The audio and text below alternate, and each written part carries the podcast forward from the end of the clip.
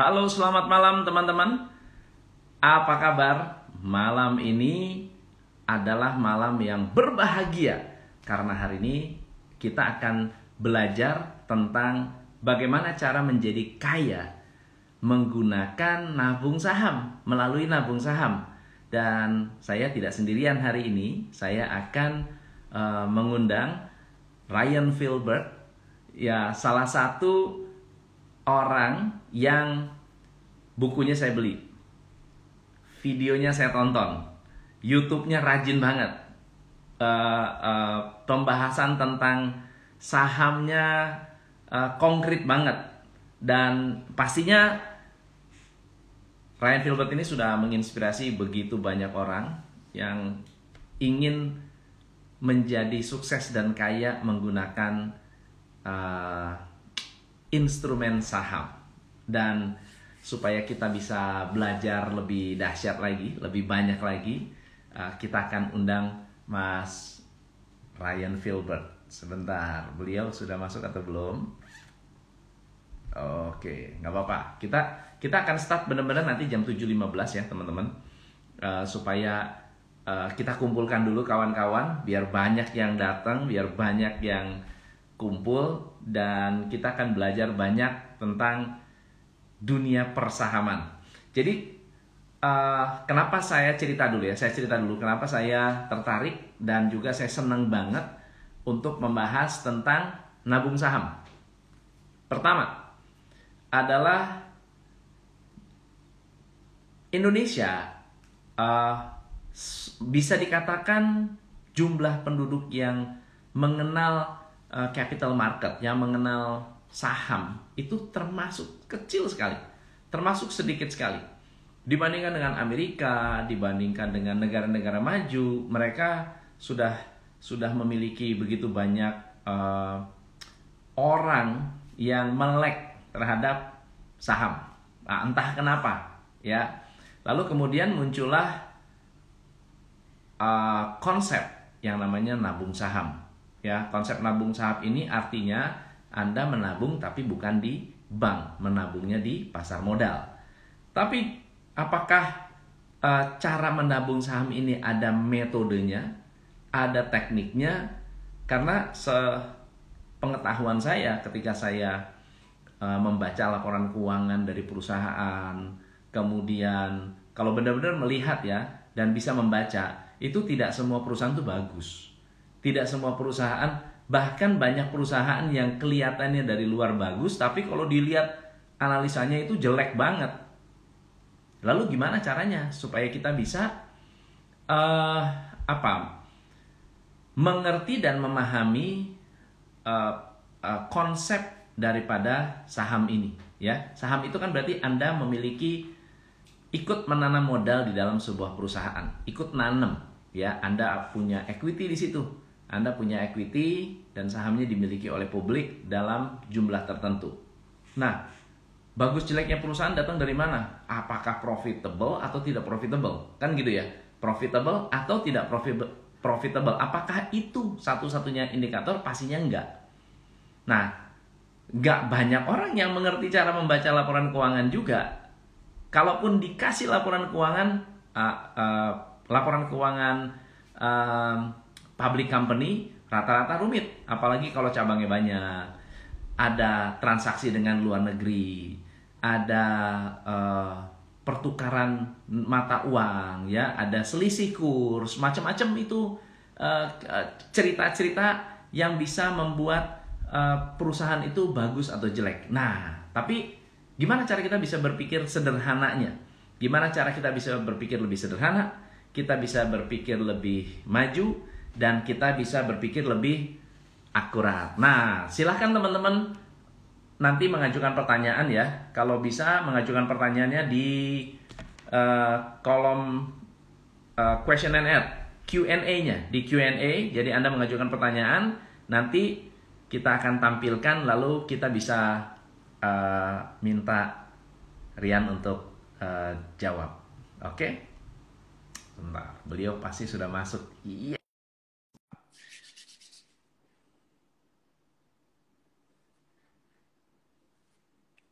Kita tunggu. Halo, Ryan Filbar.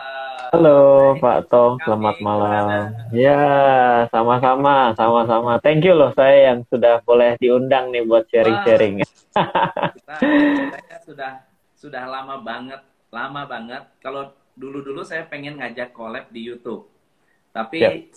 uh, apa kesempatannya nggak ketemu dan okay. Saya ngorek-ngorek buku ketemu nabung saham. Oke, okay, siap, Saya bilang, siap, siap. Ini dia nih yang harus kita ngobrol nih. Siap, siap, siap. Iya Pak, iya Pak, siap, so, siap. Uh, Ryan cerita dulu dong background Ryan, ya. kenapa, gimana ceritanya kok bisa bisa apa muncul di apa namanya terlibat di dunia uh, pasar modal persahaman. Iya, thank you kesempatannya untuk Pak Tom dan juga saya ucapkan selamat malam kepada teman-teman semua yang live di sini. Thank you sudah diberikan kesempatan. Saya akan coba uh, perkenalkan sekali lagi nama saya Ryan Filbert. Saya berkenalan dengan dunia keuangan dan investasi di Indonesia dan di dunia sekitar 16 tahun yang lalu. Hmm. Dan saya mulai dari usia 18, saat ini saya usia 34. Uh, saya juga sama seperti Anda semua yang mungkin bukan orang yang melek mengenai keuangan dan investasi. Saya datangnya dari Sarjana Seni Rupa. Sarjana Seni Rupa DKV Trisakti, angkatan tahun 2004. Lalu uh, karena saya salah jurusan, saya punya uang karena saya ya namanya orang salah jurusan kan lebih rajin pergi ke mana-mana daripada ke kampusnya gitu. Alhasil saya banyak uh, dagang, akhirnya punya uang dan dari situ saya bertanya uang ini mau diapain ya? Karena pada saat saya masih muda dulu ya, kayak orang udah tua banget nih. Ketika saya masih muda dulu itu uh, penghasilan dagangan saya untuk net profit di anak usia 18 tahun di tahun 2004 itu menurut saya nggak kecil-kecil amat, sekitar 20-30 juta net per bulan. Wow. Ya, jadi saya dulu uh, banyak ini Pak Tom banyak uh, dagang di industri telekomunikasi mulai dari pulsa mulai dari handphone mulai dari aksesoris gitu ya uh, uh, pokoknya all about itulah gitu nah terus karena saya punya uang ya seperti biasa ketika orang punya uang itu eh, ya biasanya ngapain sih? Biasanya ya hidupnya ya spending hidupnya boros. Mulai yeah. dari ya beli mobil lah lalu juga saya kalau dulu kalau nraktir temen itu nggak nraktir satu saya traktir satu angkatan gitu. jadi eh, jadi kita ini memang dulu memang sudah uh, apa namanya ngerasa bahwa punya uang itu nggak begitu susah pada waktu itu saya habis itu saya mulai kenal deposito karena saya tahunya kan orang gitu ya kalau punya uang nabung ya deposito gitu kan.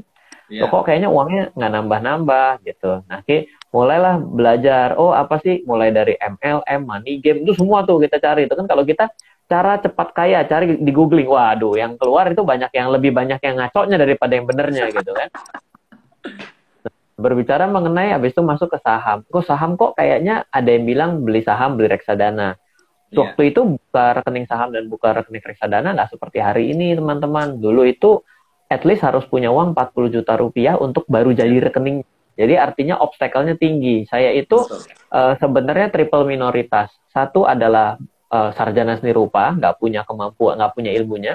Yang kedua adalah uangnya juga tiba-tiba menjadi kecil ketika apa? Ya kalau saya buka saham buka reksadana sudah jadi 80 juta. Artinya kan saya uang saya kurang gitu kan. Benar. Udah tidak punya uang. Yang ketiga ini yang paling berat. Papa saya itu nggak merestui untuk saya investasi di pasar modal. Karena hmm. bagi papa saya, papa saya marah sekali tahu saya pulang bawa rekening saham. Papa saya selalu berkonotasi bahwa saham itu adalah bentar lagi rugi, bentar lagi bangkrut, itu tempat judi.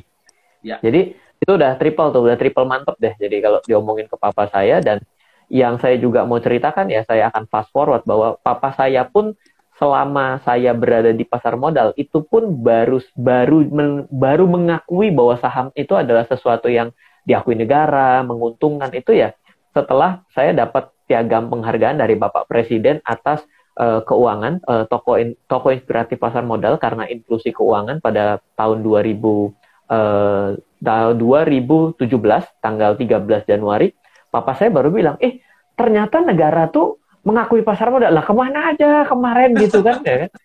jadi perjalanan panjang saya itu uh, membuat saya juga uh, dulu berjanji, kok kenapa susah sekali ya mau kenal yang namanya saham? Kok begitu kenal saham yang ditawarinya malah forex? Forex sama saham kan jauh. Begitu Betul. kenal saham, tahunya derivatif yaitu apa CFD? Apa CFD? Car Free Day gitu. Itu terjadi dalam dalam pemahaman-pemahaman hingga hari ini. Nah, dulu tuh uh, belajar saham sangat susah, mahal sekali di luar negeri, di dalam negeri sangat mahal dan akhirnya saya pernah janji dalam diri saya. Kalau saya bisa nih, kayaknya saya mau nulis buku. Ah, ya akhirnya ya mungkin untuk yang teman-teman sudah pernah membaca buku saya yang total ada 17 judul buku per hari ini. Kalau nggak COVID jadi 18 kalau nggak COVID karena COVID penerbitnya tutup. jadi uh, itu adalah salah satu janji saya bagi diri saya sendiri dan saya mencatat ya itulah yang membuat saya ada hari ini dan bisa berbagi kepada teman-teman semua. Wah, keren, keren, keren. Kasih tepuk tangan dulu buat Ryan mantap, mantap. Dan yeah, yeah, yeah. karena gini, karena uh, kalau kalau di luar sana kan banyak orang yang uh, mengajarkan saham itu bukan dari sisi yang lengkap ya, karena mereka mungkin mungkin ya ada yang forex aja atau mungkin memang niatnya jualan jualan uh, reksadana atau niat yeah. jualan apa. Kalau yeah. kalau Ryan Filbert ini dia benar-benar lengkap dan uh, down to earth. Sangat-sangat sangat-sangat down to earth gitu. Jadi seru banget. So kalau kita berbicara tentang saham, ini kita coba pengen uh, luruskan beberapa hal ya. Iya, uh, iya. Ada beberapa, ada banyak sekali lembaga di Indonesia yang menawarkan investasi. Ya, salah satunya iya. adalah manajemen investasi, manajer investasi. Iya, iya, iya. ada yang sekarang lagi rame adalah financial planner. Nah, mungkin iya.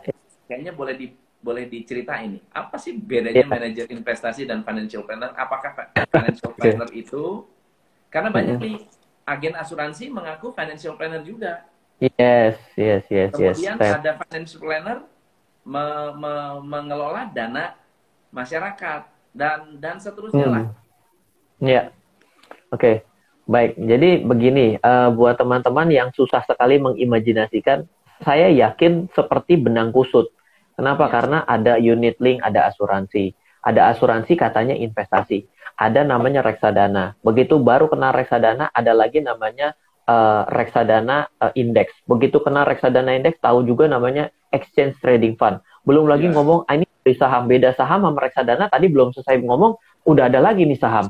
Loh ini ada reksadana saham, bentar lagi keluar namanya reksadana terproteksi kalau bumi gonjang ganjing. Belum selesai lagi ngomong obligasi. Tiba-tiba sesak nafas. Saya ngerti ya itu. Nah, jadi teman-teman, yang namanya produk yang sifatnya paperless ataupun uh, yang hari ini bisa Anda investasikan dalam bentuk kertas, itu sebenarnya hanya ada dua produk utamanya. Yang pertama ada saham, yang kedua adalah namanya obligasi. Bedanya apa Raya? Saham adalah ketika saya punya saham, artinya perusahaan itu adalah punya saya. Itu dulu. Ya. Jadi ketika kita ngambil saham, ketika kita masukin ke kantong kita dalam bentuk kepemilikan yang bentuknya digital hari ini, ya. secara otomatis otak kita adalah itu punya saya. Ya. Sedangkan obligasi adalah surat utang. Jadi ketika kita mengambil obligasi, artinya kita sedang minjemin uang. Jadi beda sekali sudut pandangnya antara yang namanya jadi pemegang saham, jadi pemilik perusahaan, sama orang yang meminjamkan uang. Kenapa? Meminjamkan uang itu uangnya harus balik. Tapi ya. kalau saya membuka sebuah perusahaan dengan berinvestasi, maka uangnya belum tentu balik. Kenapa? Karena kan sudah menjadi suatu investasi. Betul. Let's say Anda ternyata buka warung bakso, sudah investasi. Kan nggak bisa bilang gini, saya nggak feeling nih bisnis bakso, besok kita udahan yuk, ya udah rugi langsung. Ya kan sudah ada centong nasi, udah ada centong nasinya, udah ada gerobaknya, udah ada mejanya, udah ada piringnya, udah ada garpunya. Karena sudah berubah bentuknya menjadi sebuah investasi lain. Nah, ya. jadi di dalam berinvestasi itu cuma ada dua. Anda mau menjadi pemilik perusahaan atau Anda mau ngutangin orang. Itu saja intinya. Pak, okay. yang paling aman, yang paling aman mana? Pasti pertanyaannya back to basic adalah yang lebih aman yang mana? Yang lebih aman adalah yang surat utang karena kita ngutangin orang pasti bayar balik kalau nggak bayar kita tagih. Tapi kalau yang namanya kita buka warung bakso dan ternyata sepi, ya kita rugi. Jadi Betul. yang lebih aman adalah mengutangin. Tapi kalau ngutangin untungnya terbatas karena sudah bilang, saya kalau ngutang sama kamu cuma mampu bayar 7% loh. Ya sudah, kamu terima 7%. Tapi kalau saya investasi, maka saya bisa dapat berapa keuntungan kita? Oh, kita lagi bagus Pak omsetnya Pak. 10 kali lipat ya. Berarti Anda dapat 10 kali lipat dipotong tetek bengek, dipotong pajak, maka itulah sisa pembagian yang akan diterima. Saya sama Pak Top 50-50 berarti saya dapat 50. Oke, kita mundurkan dua produk ini dan kita tahu bahwa ada dua hal yang paling penting yaitu obligasi dan surat utang. Eh, obligasi dan uh, kepemilikan saham. Nah, ketika kita mau milih yang namanya saham, saya bilang, "Oke, okay, saya akan milih saham deh, Ryan." Di mana saya bisa pilih saham yang benar-benar bisa saya beli? Namanya adalah Bursa Efek Indonesia. Ya. Bursa Indonesia totalnya ada 713 perusahaan until hari ini. Kalau saya tidak salah, correct me if I'm wrong totalnya 700. Begitu kita ini pengen berinvestasi atau menjadi pemilik dari salah satu 700 perusahaan, kita mati berdiri. Ini yang mana yang bagus? Bingung. Oleh karena itulah, ketika kita tidak ngerti, hadirlah bisnis kedua yang namanya adalah ada orang yang datang ke OJK, saya ngerti, saya tahu cara milihnya, maka biarkan orang-orang berinvestasi kepada saya, biarlah saya yang memilih saham dan surat utangnya. Itulah namanya manajer investasi. Manajer investasi. Betul. Jadi manajer investasi itu adalah orang ataupun lembaga ataupun badan karena akibat Anda tidak mengerti bagaimana cara memilih saham yang bagus, Anda minta tolong dia pilihin. Makanya namanya manajer. Manajer kan memanage, memanage yeah. investasi Anda. Nah, tapi bila Anda tiba-tiba ketemu yang namanya financial planner, financial planner itu namanya adalah perencana keuangan. Yeah. Bukan pengelola investasi. Jadi yang namanya perencana keuangan bisa jadi ada yang lebih basic lagi. Iya sih, investasi itu bagus Ryan, tapi saya ini nggak punya duit. Orang duit nggak punya duit, duitnya nggak ada. Yang benar kamu nggak punya duit. Jangan-jangan kamu kebanyakan jajan kali. Jangan-jangan kamu kebanyakan ngutang. Jangan-jangan kamu kebanyakan nabung di tempat yang salah. Oh, saya salah ya? Gimana cara benernya? Oh, kamu harus ketemu sama orang yang bisa merencanakan keuangan. Nah, hadirlah solusi kedua yang disebut dengan financial planner. Financial planner itu tugasnya adalah duduk sama Anda, Pak, Bapak punya pendapatan, betul. Saya boleh tahu nggak Bapak sudah punya asuransi atau belum? Belum, oke. Okay. Lalu Bapak punya tujuan-tujuan keuangan nggak ke depan? Ada, saya mau beli rumah, mau beli mobil, mau nikah, mau nikah kedua, mau nikah ketiga, keempat, ya kan ceritanya, ya kan? saya mau anak saya sekolah, mau anak ini itu ini itu. Yang terakhir biasa ketinggalan mau pensiun. Orang karena sudah ya. saking sibuk, dia lupa bahwa hidup dia pasti akan ada pensiunnya. Oh, saya nggak tahu cara merencanakannya loh. Oh, kalau gitu mari saya yang rencanakan. Jadi saya membuatkan peta biru, uang Anda mesti ber, mesti dibawa ke mana. Tapi dibawa ke mana itu bukan dialihkan pada investasi apa. Cuman kasih tahu, oh Bapak lebih bagus Bapak kalau uang yang masih 15 tahun lagi belikan saham Pak tapi dia tidak boleh memilihkan sahamnya apa. Karena oh, dia okay. sudah selesai. Sama seperti kita itu pergi ke dokter, kita yeah. ditulisin resep. Tapi bukannya dokter itu yang ngeracikin obat kan? Tugasnya apotek dan apoteker. Jadi yang namanya ya, betul. Jadi ob, yang pertama kali duduk sama Anda kalau misalnya Anda tidak mengerti bagaimana uang Anda yang hari ini dimiliki dikelola agar bisa ada pos alokasi yang tepat, pergilah ke financial planner. Tapi financial planner itu seperti dokter, nulisin resep. Resepnya harus dibawa ke mana? Ke apoteker. Agar jadi apa? Agar jadi obat. Jadi Anda harus bawa, oh 50 juta nih saya harus siap untuk investasi nih selama 10 tahun. Saya mau investasi di saham. Oh, saya akan pergi ke manajer investasi. Loh Pak, saya ini ngerti cara milih saham sendiri. Maka Anda nggak usah pergi ke manajer investasi. Belilah saham sendiri. Tinggal beli. Jadi sebenarnya yang namanya fungsi manajer investasi, fungsi perencana keuangan, bila Anda itu tidak membutuhkan karena Anda ngerti, maka Anda nggak usah. Gitu. Jadi kalau sampai se, se, sampai sebasic itu yang ingin saya coba sampaikan sekarang Pak Tom. Itu sangat luar biasa sekali karena gini, uh, ketika tadi disampaikan bahwa uh, obligasi dan saham memang produk-produknya ada begitu banyak, banyak orang sampai bingung, lalu mm -mm. kemudian muncul manajer investasi, muncul financial planner, dan sekarang pertanyaan berikutnya yang lebih basic lagi adalah gimana okay. kita memulai untuk menabung saham. Atau Nah, pertanyaan siap. kedua, pertanyaan kedua ya. Pertanyaan kedua adalah apakah benar menabung saham itu bisa menguntungkan atau bahkan bisa jadi miliarder seperti Pak Nah, Feinholz siap. gitu. Wah, siap, siap, siap. Oke. Jadi begini, em, saya berada di dalam dunia keuangan dan investasi itu sekitar 16 tahun dan itu belum belum berarti apa-apalah. Tapi saya belajar banyak hal itu eh, pertama kali ketika kita mau mengenal saham, kadang-kadang logika kita tidak bisa masuk. Bagaimana mungkin yang namanya harga itu kan kita tahu naik dan turun.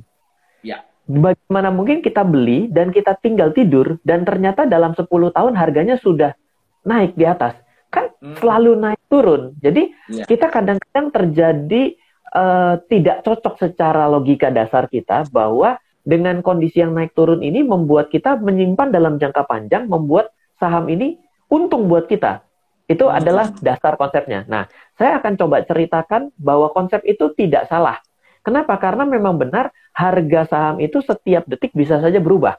Ya. Dan sama seperti emas. Betul. Tapi kok ada orang yang selalu mau menyimpan emas? Ah, oh beda dong Ryan. Karena emas itu adalah sesuatu yang nilainya selalu meningkat. Eh, enggak juga sih. Tiba-tiba ketika kita ngomong begitu, ada yang protes. Enak aja loh. Saya pernah ngerasain loh emas turun. Aha, jadi memang betul. Baik yang namanya emas, baik yang namanya saham, memang bisa naik turun. Tapi ada satu terminologi dasarnya adalah ada kecenderungannya naik. Tapi kalau emas dan saham, kecenderungannya naik, logikanya beda. Kalau Hmm. saham adalah saya membeli perusahaan. Ya. Yang namanya perusahaan pasti dibuat untuk apa? Untuk berusaha.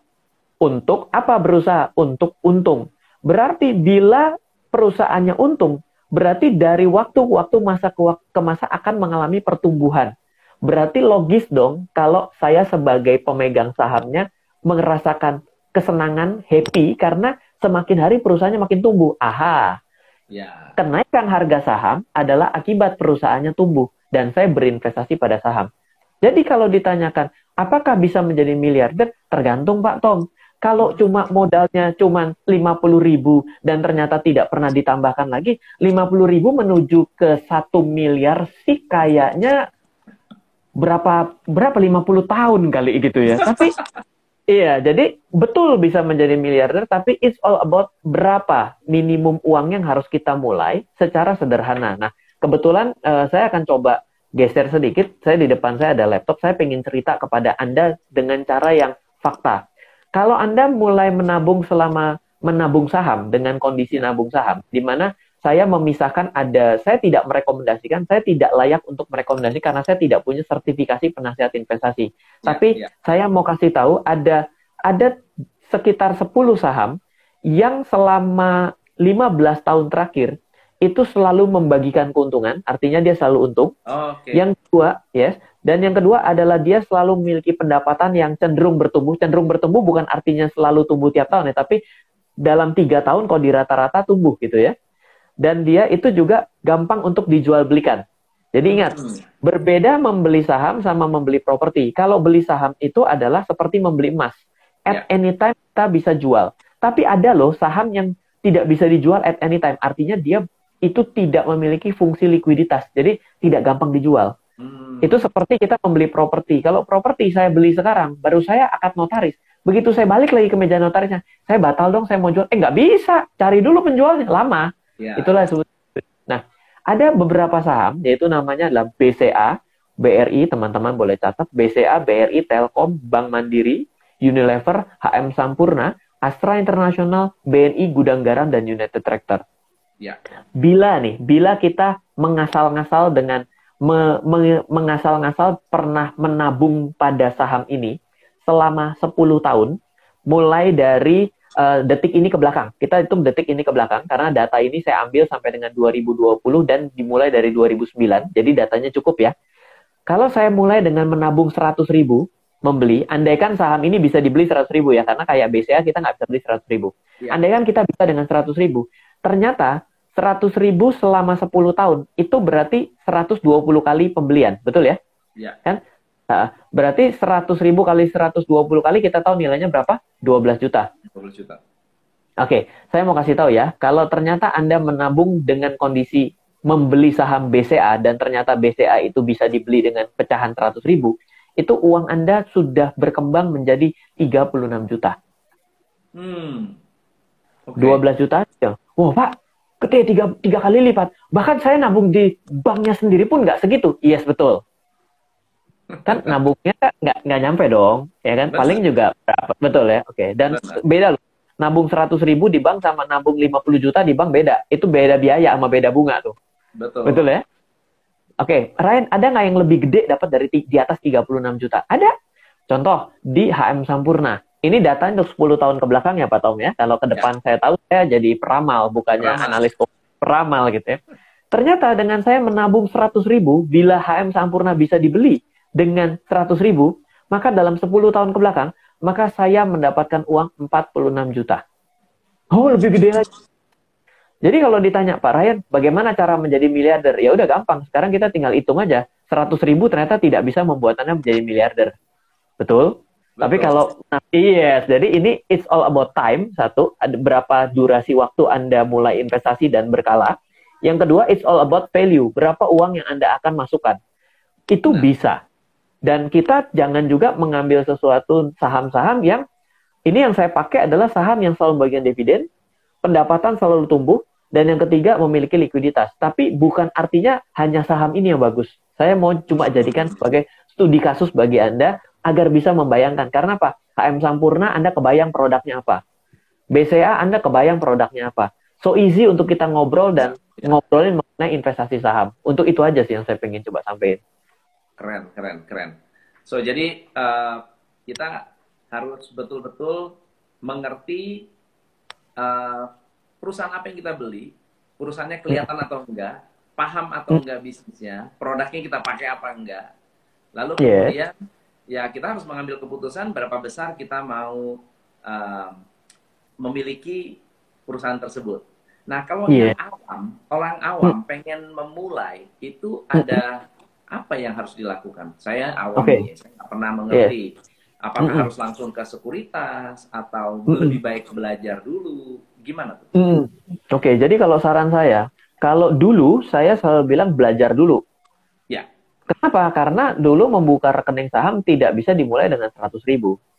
Betul. Artinya begitu 40 juta, eh, eh, banyak obstacle-nya lah untuk dimulai dan biaya belajar pada waktu dulu tidak seperti hari ini juga. Dulu tidak ada Instagram, ya kan? Artinya gak ada cerita-cerita IG live yang seperti ini yang punya bobot untuk diajak ngobrol tuh gak ada. Nah, ya. jadi kalau hari ini maka saya mau coba sarankan kepada teman-teman semua adalah mulailah paralel, membukalah rekening, pergilah ke sekuritas. Karena apa? Karena anda tidak bisa pergi ke Bursa Efek Indonesia untuk bisa membeli saham.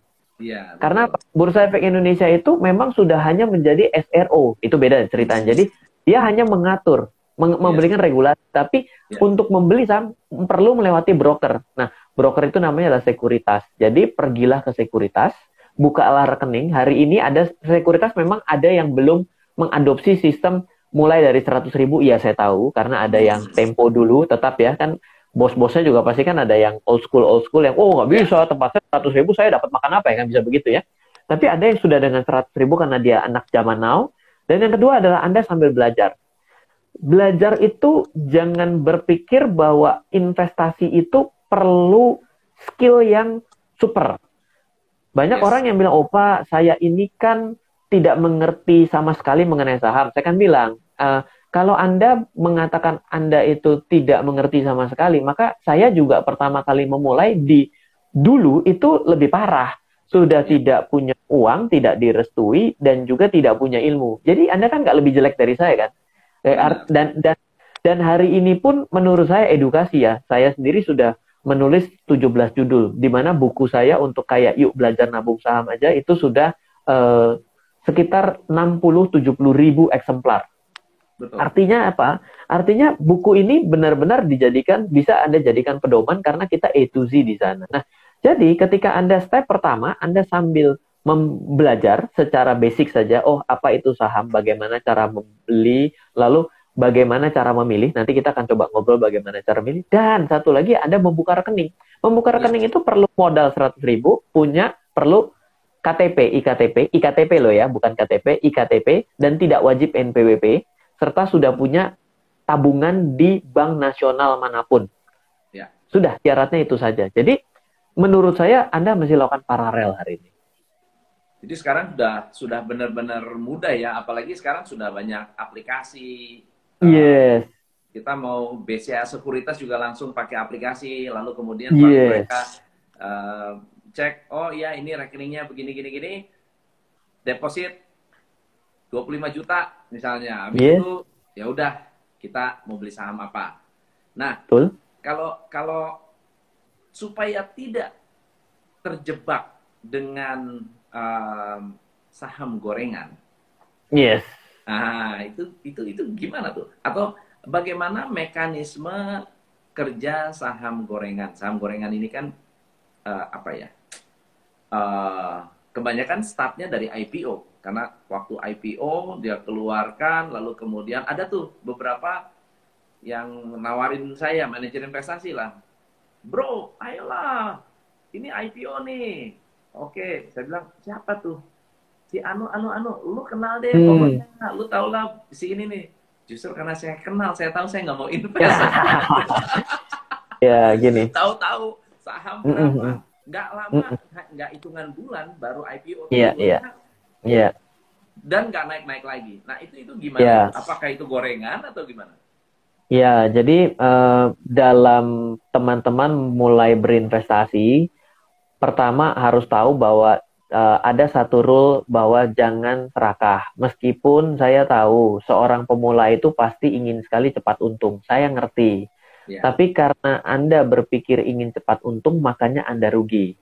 Saya ulang sekali lagi, kalau nanti one day Anda mulai investasi saham dan Anda membuka rekening, Anda adalah pemula. Mau usia berapapun, saya punya murid usia di atas pensiunan, saya punya murid mulai dari kelas 6 SD, ya kan, bahkan anak saya juga kelas, sekarang baru kelas 2 juga sudah mulai belajar-belajar mengenai dasar-dasar dari capital market yang saya coba ceritakan secara sederhana. Jadi, umur berapapun Anda memulai, itu adalah umur nol. Jadi, jangan mau cepat untung. Jadi, memang susah untuk ngajarin untuk jangan cepat untung. Tapi saya mau coba cerita begini ya sebenarnya memilih perusahaan yang bagus itu benar-benar tidak susah. Oke, tapi mencari susah, ya? tidak susah, tapi mencari mutiara yang terpendam itu sangat susah. Saya ulang sekali lagi ya. Perusahaan bagus itu nggak susah. Kenapa? Karena kita semua tahu. Tapi mencari mutiara terpendam itu susah. Kadang-kadang dapatnya bukan mutiara tapi malah sampah. Ah, nah, jadi kita pinggirin dulu nih mutiara dan sampah. Kenapa? Itu udah bukan jatah pemula Iya okay. dong, ngerti cara buka cangkang mutiara aja bingung saya. Iya, benar. Nyelam iya. gitu ya. Iya, ini mendingan pergi ke restoran makan aja ikan udah daripada bingung gitu ibaratnya. Benar, benar. Jadi, benar. saya akan kasih tips sederhana. Di buku Yuk Belajar Nabung Saham, saya cerita gini. Teman-teman, ada yang namanya hmm. indeks yang dibuat oleh Bursa Efek Indonesia dan tidak bisa dibohongi karena itu teraccountable dan teraudit dengan baik dan itu tidak bisa diperdebatkan tingkat bagusnya. Ya. Namanya ada tiga yang saya sarankan. LQ45, IDX 30, Jakarta Islamic Index 30. Hmm. Bila teman-teman ingin berinvestasi dengan kaidah syariah, maka silakan fokus kepada Jakarta Islamic Index 30. Bila Anda ingin mau investasi untuk saham secara overall, saya coba sarankan LQ45 atau IDX 30. Nah, LQ45 juga setiap enam bulan akan direview. Ryan, saya pengen tahu dong LQ45 itu definisi dasarnya apa? Definisi dasarnya adalah berisi 45 perusahaan yang laporan keuangannya tidak pernah telat, perusahaannya tidak memiliki kabar yang suka yang miring, dan yang ketiga adalah ramai uh, diperdagangkan, yaitu liquid. Oke. Okay. Tapi kabar buruknya adalah ternyata kalau kita hanya lihat LQ45 satu tahun saja, itu ada yang keluar dan yang masuk. Jadi tereliminasi. Balik lagi. Jadi saya tidak meng, tidak menyarankan Anda untuk hanya melihat satu tahun. Berapa lama Ryan? Saya meli, saya punya data yang menarik ya, Pak Tom. Yaitu 2003 sampai dengan 2020. Kan berarti LQ45 itu dari 2003 sampai 2020 adalah 17 tahun.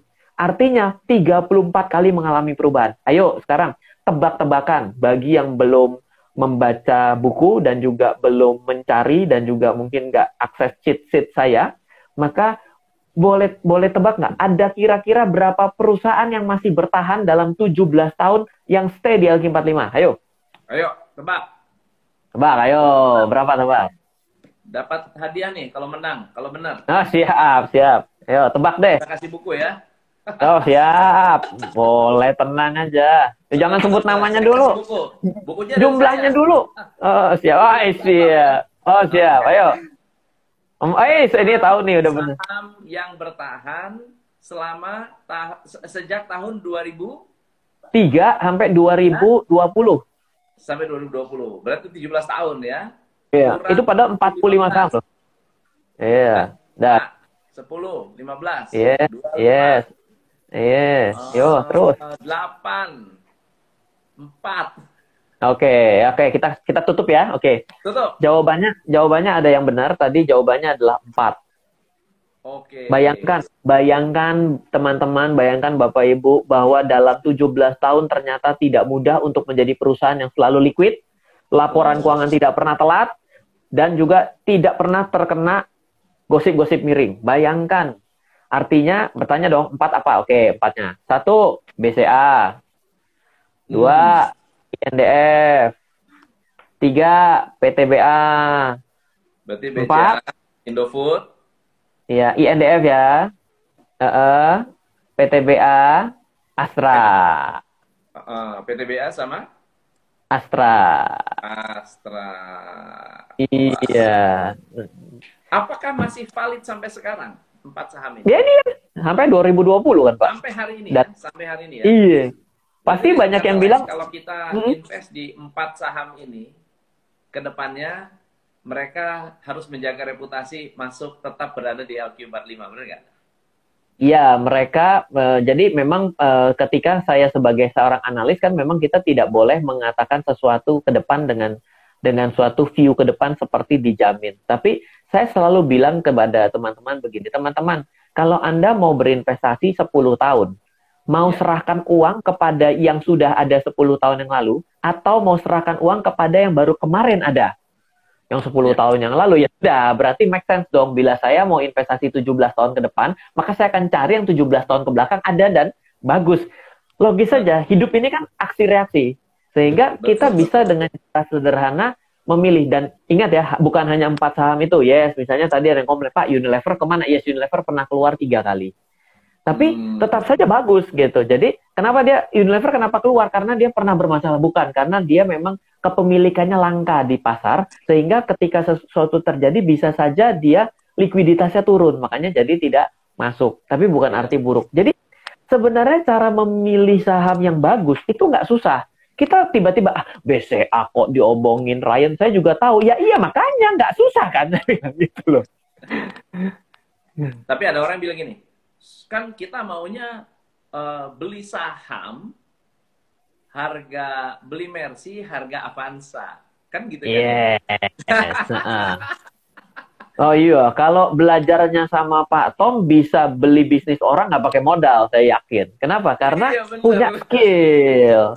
Ya, ini kan pemula. Kalau pemula tiba-tiba punya skill yang kayak gitu akan dipertanyakan itu kepemulaannya gitu kan. Bener, bener, Jadi bener, saya betul. Nah, kalau tadi saya mau sambung sedikit mengenai gorengan dan apa mungkin ada hubungan dengan IPO, saya tidak berani menjustifikasi itu. Ya, Tapi kita semua ketika menjadi seorang investor dan kita sebagai pemilik perusahaan, maka kita akan kembali menjadi seorang pebisnis. Betul. Back back to basic daripada bisnis adalah kita mesti profit uang yang kita investasikan tentunya kita harus kembali dengan cara yang mungkin legal, ada cara ilegal, ada cara yang di tengah.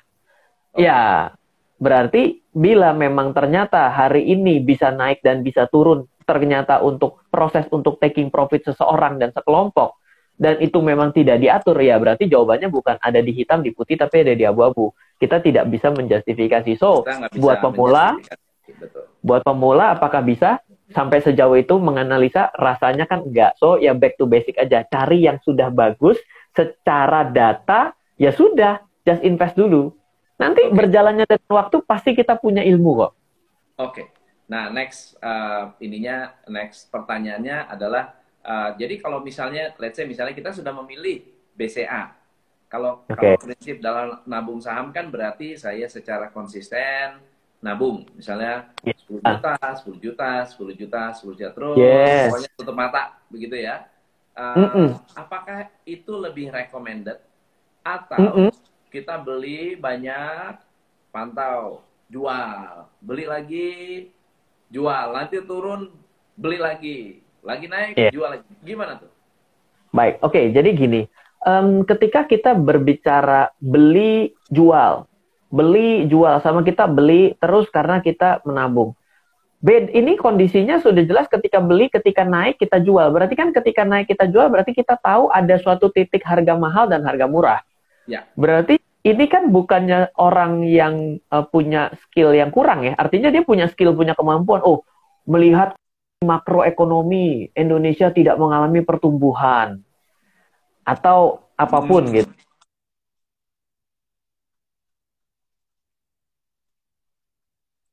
memang uh, bukan seorang pemula dan eh, dan Anda adalah pemula dan Anda ingin investasi, maka menurut saya keep buying saja. Jadikanlah ini sebagai tabungan. Mindsetnya adalah bukan membeli, ada eh, bukan menabung uang, tapi untuk memperbanyak jumlah kepemilikan. Jadi Anda itu nanti satu itu Iya, jadi ketika kepemilikan saya makin banyak, berarti saya semakin berpengaruh di tempat ini. Maka secara otomatis uang yang saya dapat kalau perusahaan ini untung akan semakin besar. Itulah konsep dasar dari yang namanya mengakumulasi. Itu sangat basic, tidak perlu ilmunya. Karena ada bilang gini, Ryan, kalau saya terus membeli, waktu dia turun, saya beli. Begitu dia naik, saya beli. Saya rugi. Betul, itu namanya sudah mulai concern mengenai naik turunnya harga. Yeah. Oleh karena itu, yang pertama kali sebelum bicara mengenai ini ada namanya market timing. Saya berani membeli ketika suatu kondisi. Ya namanya kalau yang namanya investor properti pemula itu kan akan mau beli hari ini, dua hari yang lalu, satu tahun yang lalu dalam keadaan suku bunga di atas di bawah dia akan selalu beli dan tidak merasa rugi.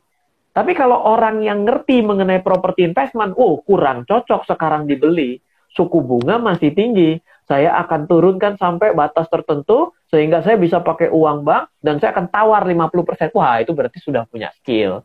Ini pisahkan lagi. Ini adalah bagian babak kedua yang harus Anda pelajari. Oke, oke.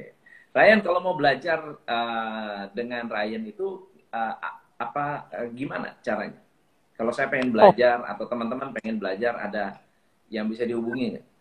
Ya, jadi kalau misalnya teman-teman uh, pingin mengenal saya, saya sebenarnya di YouTube channel juga cukup aktif ya, adalah uh, beberapa kali gitu ya setiap minggu. Lalu juga ada uh, buku, Anda bisa pergi ke Gramedia, buku-buku saya totalnya ada 17 judul dan bisa juga nanti Anda DM ke IG saya, nanya judul buku apa, saya bisa belajar apa karena saya membuat menulis buku, ada menulis buku properti, nulis buku perencanaan keuangan, perencanaan aset, passive hmm. income, hmm. ada juga makro analisis, ada bandarmologi seperti yang tadi ngomong gorengan, ada juga trading saham, ada juga trading untuk derivatif, ada juga mengenai reksadana. Jadi silahkan nanti saya akan kasih tahu step by stepnya atau teman-teman juga boleh kok add WhatsApp saya dengan senang hati kalau bisa saya jawab 0895 07 08 0789. Nanti kalau kesulitan saya bantu ketikin kok. Boleh nanti tanya-tanya pas ada kelas ataupun pas ada saya juga ada online course Anda bisa akses di mana pun. Saya banyak sekali membantu teman-teman yang TKI mereka kesulitan untuk bisa menabung menabung dan berinvestasi di Indonesia.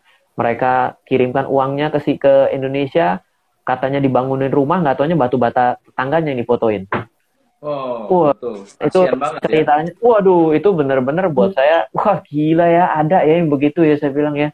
Ya, kita sudah cukup banyak uh, membantu teman-teman yang di luar negeri untuk bisa kembali membangun Indonesia dengan berinvestasi di Indonesia. Oke, wah seru seru. Thank you banget nih, Ryan. Uh, teman-teman, ya. Anda bisa melihat bahwa um, buat yang sudah berkecimpung di dunia uh, pasar modal mungkin mungkin ya uh, makin advance, makin canggih, pastinya Anda akan tahu seluk-beluk yang lebih mendalam. Tetapi kalau misalnya masih awam, memang yang paling penting itu nyemplung dulu. Betul yes. Kalau nggak berani yes. nyemplung, ya udah. Tadi katanya belajar sambil nyemplung. Kalau belajar, yeah. rekomendasinya adalah yang uh, yang sudah sudah terlibat lama sudah dan mm-hmm. saya senang banget karena Ryan ini uh, satu banyak sekali sharing di YouTube itu nggak pelit ilmu, ilmunya banyak banget. Dan apa uh, saya suka apa namanya suka suka uh, belajar belajar juga begitu. Dan saya sendiri nggak terlalu apa namanya saya juga bukan tipikal orang yang trading saham jual beli. Kalau saya nabung, benar-benar kalau saya yeah. lama nabung gitu ya. Karena hmm. konsepnya pasti sama, yaitu apa? Semakin saya punya banyak uh, saham di perusahaan tersebut, saya punya banyak yeah. Iya. uh, apa? Suara saya lebih kuat kan gitu ya? Yes, betul. Benar, benar, benar. Jadi uh, apa namanya keren, keren, ininya keren. Nah, kalau misalnya jadi nanti kalau mau belajar, teman-teman silahkan ke DM aja. DM siap, lupa siap, foto siap. Uh, Ryan Filbert.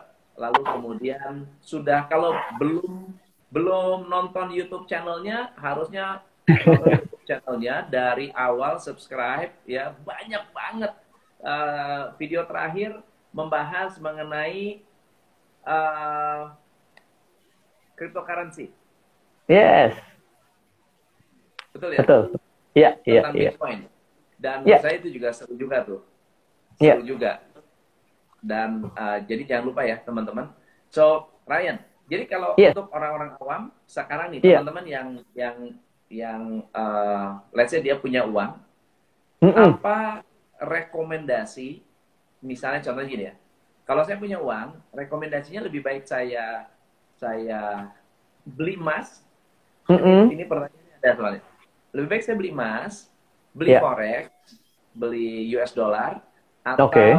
lebih baik saya beli saham? Baik, oke. Okay, jadi gini, uh, sebelum kita berbicara lebih baik kita membeli membeli instrumennya, sebenarnya kalau kita mau investasi yang benar adalah kita sesuai dengan perencanaannya untuk apa uangnya. Betul. Itu akan menjadi proper, lebih proper daripada kita tiba-tiba eh uh, invest apa yang bagus hari ini. Invest akan selalu bagus karena kalau misalnya tepat gunanya. Contoh sederhana seperti ini uh, saya bilang, apakah bijak bila saya dengan kondisi hari ini membeli saham untuk investasi dua tahun, ya. untuk investasi selama dua tahun? Ya jawabannya adalah uh, enggak. Kenapa? Kok bisa bilang enggak? Padahal kan ngomong mengenai saham. Karena yang namanya investasi saham itu yang tepat adalah yang membuat Anda lebih minim kemungkinan Anda risiko rugi dan lebih cenderung besar Anda untung adalah lebih di atas lima tahun. Hmm. Jadi pertama kali sebelum tanya investasi apa yang tepat, pertanyaannya adalah kamu mau investasi tujuannya untuk apa dan berapa lama?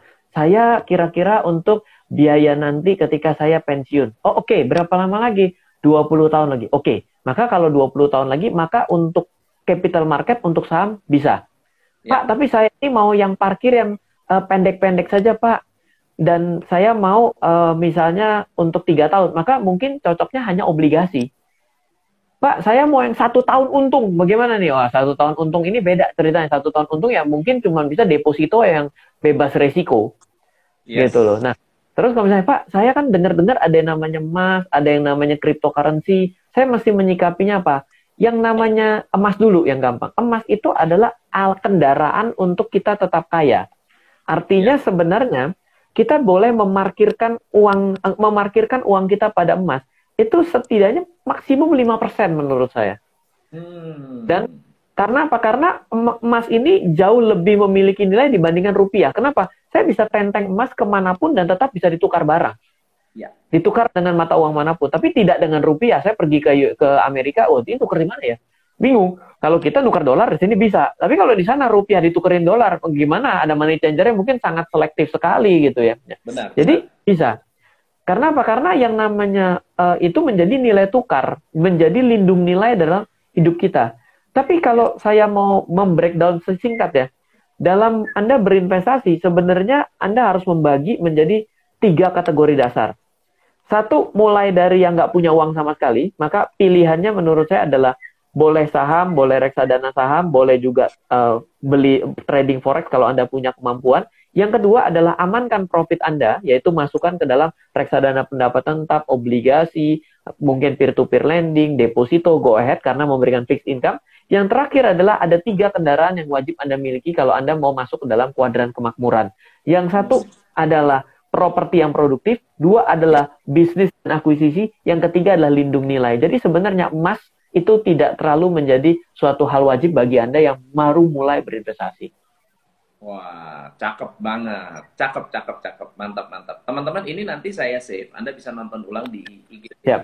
Dan saran saya kalau nonton hal-hal yang seperti ini harus banyak catatan. Karena tadi banyak banget ilmu-ilmu yang sebetulnya benar-benar benar-benar bisa jadi kita perlu perlu nonton 10 video untuk mendapatkan kesimpulan ini. siap, siap, siap. So, uh, Ryan, thank you so much for your time yes. today dan thank you thank banget teman-teman yang sudah uh, gabung hari ini. Uh, tadi yang jawab benar itu Ibnu T Sani.it. Nanti okay. saya WA, eh, saya WA, saya DM ya, Ibnu. Yeah. Saya kasih buku ini nih. Aku kirim buku oh, okay. Jawabannya benar, empat saham. Oke, okay, siap. Dan uh, Ryan look forward saya akan juga planningnya mau belajar. Aku udah siap, siap, Aku udah siap. buat itu anytime, anytime. belajar fundamental, belajar siap. bareng istri nanti. Oke, okay, so, thank again, you. thank you so much. By the way, teman-teman, hari Minggu jam 9 pagi saya akan mengadakan webinar yang kemarin ini banyak yang ikut, tetapi um, banyak kepental keluar karena sudah kepenuhan. Uh, hmm. Bisa ada kesalahan teknis, saya juga nggak tahu kenapa. Uh, buat anda yang mau bergabung, please DM saya atau anda lihat di profil bisa langsung daftar di profil saya. Ryan, thank you so much for yeah, sama-sama today. Sam, sukses buat Ryan dan sama-sama buat teman-teman yang mau belajar dari Ryan. Oke, okay, thank you. Sama-sama. Thank you. Thank you. So thank you. Bye bye. Oke teman-teman, uh, kalau Anda mau nanti belajar tentang um, apa namanya, belajar tentang how great team build great sales. Bagaimana orang, bagaimana tim yang yang hebat bisa membangun penjualan yang hebat.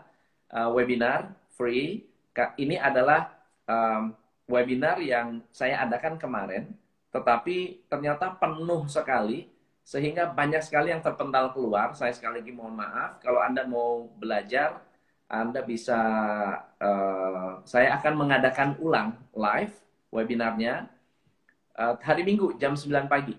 Oke? Okay? Hari Minggu jam 9 pagi, Anda bisa langsung daftar. Anda harus registrasi. Jadi kemarin itu banyak yang tidak registrasi, lalu kemudian kepental.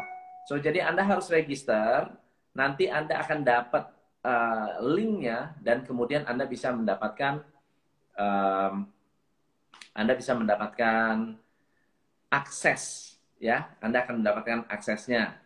Jadi di profil saya atau teman-teman bisa DM saya uh, kasih tahu aja coach saya mau ikut webinar jam 9 pagi 2 jam. Anda akan dapat beberapa tools untuk bisa membuat penjualan Anda meningkat dan membuat tim Anda benar-benar dahsyat luar biasa. Oke, hari Minggu jam 9 pagi. Hari Minggu jam 9 pagi. Please uh, atau atau bisa DM saya. Anda boleh DM saya, ya.